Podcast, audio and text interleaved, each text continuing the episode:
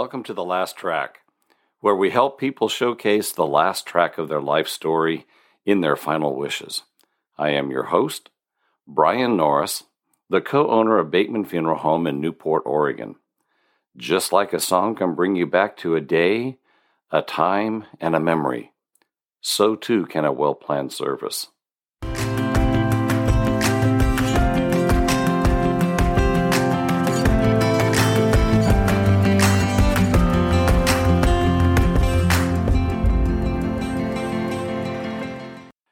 Going to be talking today a little bit about a water burial.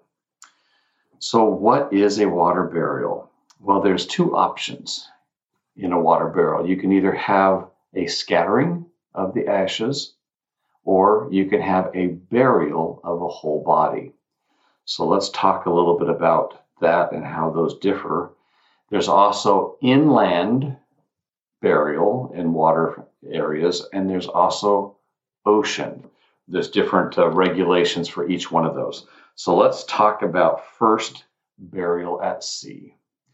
So the burial at sea requires a biodegradable container that is not going to contribute to marine debris. It needs to be three nautical miles from the land. The U.S. Navy and the Coast Guard have guidance that you can go to their websites and find some of that information. If you're like a Navy veteran and want to be have a water burial with the Navy, there needs to be some coordination on that, and we'll talk a little bit about that as well.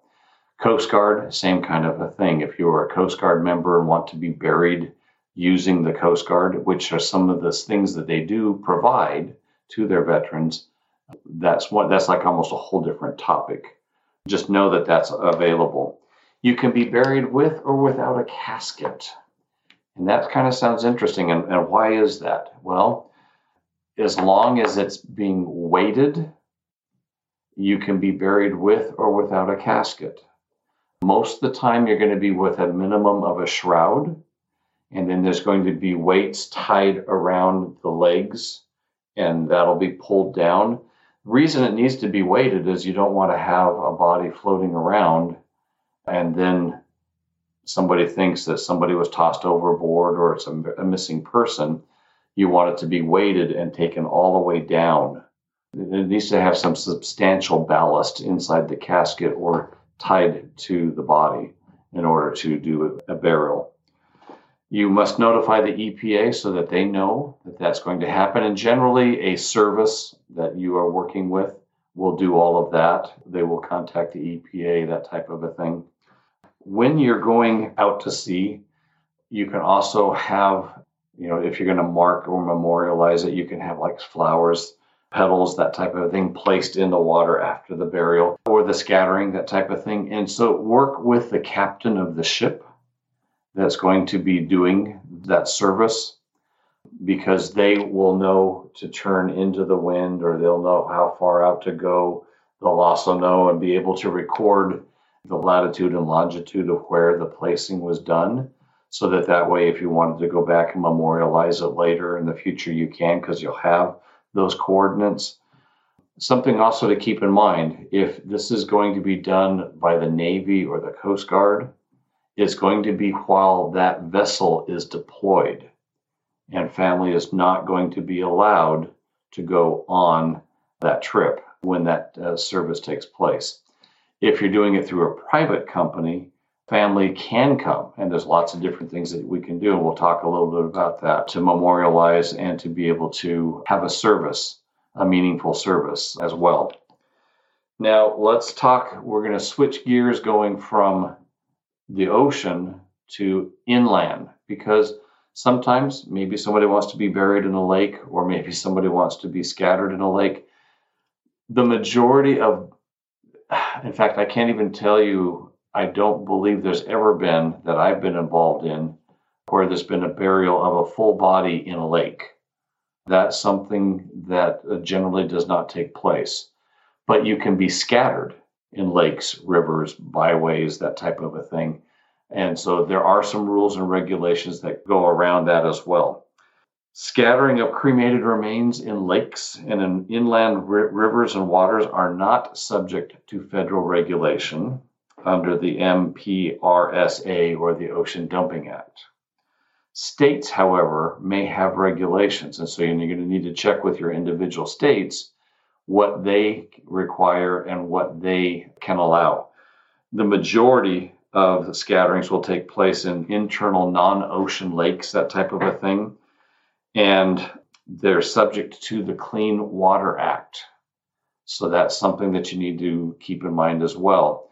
So if you're going to be going on to private land, you know, private lakes, private rivers, that type of a thing that run through private property, you'll need to check with the owners of that land. If it's public space, then it's going to be managed under the Clean Water Act. For inland water burials and, cre- and cremations, that type of a thing, there's going to be permits that are going to be required. You'll work with your funeral director uh, to get those permits. You might scatter petals, uh, flowers, that type of a thing in the water when you're done as well.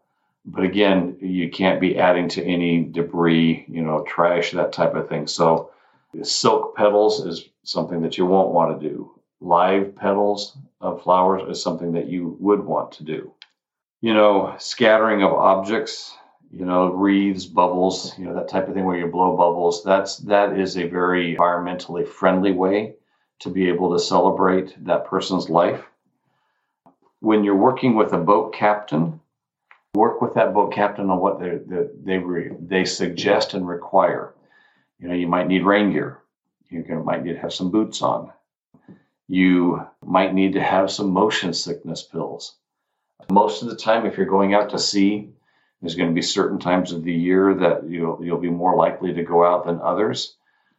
You be prepared for the fact that you're if if you pick something three months down the road, that date might get canceled. And just be aware of that and understand that. So, like if family members are all flying in on a particular day, it might get canceled because you, you, know we can't control the weather. And if you've got a gale going on you're not going out. It's just not going to happen. And we've had that happen with families where they were hopefully planning on a beautiful middle july and we're having a storm. And so that's unpredictable and just make sure that you keep that in mind. Taking pictures of where the scattering was done if there might be a prominence, like uh, like here along the Oregon coast, there's a place called Rocky Creek Point, and everybody knows where that's out. It's a big pull out, that type of a thing. And if you sometimes you can do a scattering within view of that land, so that that way in the future, if you wanted to go sit, contemplate that type of a thing, you have a place on land where you can go park and you can look out into the ocean area of where the scattering had taken place. Religious prayers, songs, that type of thing can take place. Again, check with the captain, work with the captain so that you know how many people can go on the boat so that that way you know if you have to limit the number you, you you're not surprised uh, when you get there and you've got 30 people ready to go and you can only and you can only take 20 not a good situation to be in Again, keep in mind that the Navy committal service is performed while the ship is deployed, so family is not allowed to go on. With a shore burial, with or inland burial, you can have military honors, or if you're going to be going out to sea, you could actually have military honors take place at the dock prior to leaving. Navy military personnel will go anywhere. They'll go to parks, they'll go to homes, they'll go to churches, they'll go wherever you want them to go. They want to provide that service for that veteran. So you could actually go to the port and you could have a service at the port before you leave. And you could have the military honors. They can play taps, fold a flag, present it to the next of kin, and then you go out to sea. Generally, you do that before you would go, not after you're coming back. But again, you know, depending on family needs, the military will do anything. They'll work around your schedule to do that.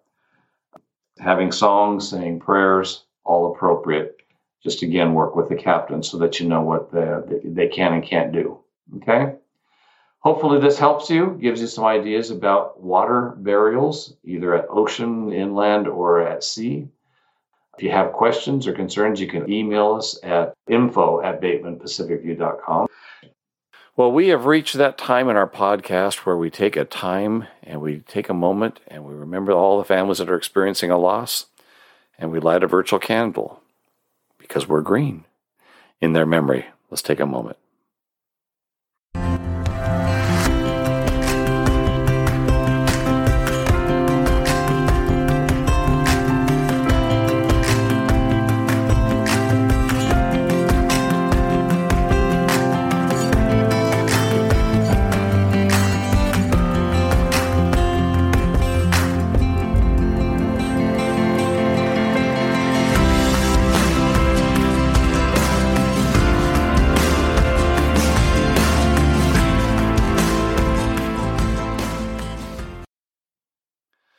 This has been The Last Track.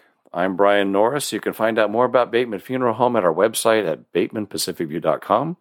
You can visit us on our website, and you can also leave us messages there, or you can visit us on Facebook. If you have any feedback or any questions about today's episode, you're welcome to call us at 541 265 2751, or you can send us an email at info at batemanpacificview.com. We would love to hear from you. Make sure to listen to our other two podcasts in this trilogy. Thank you for listening.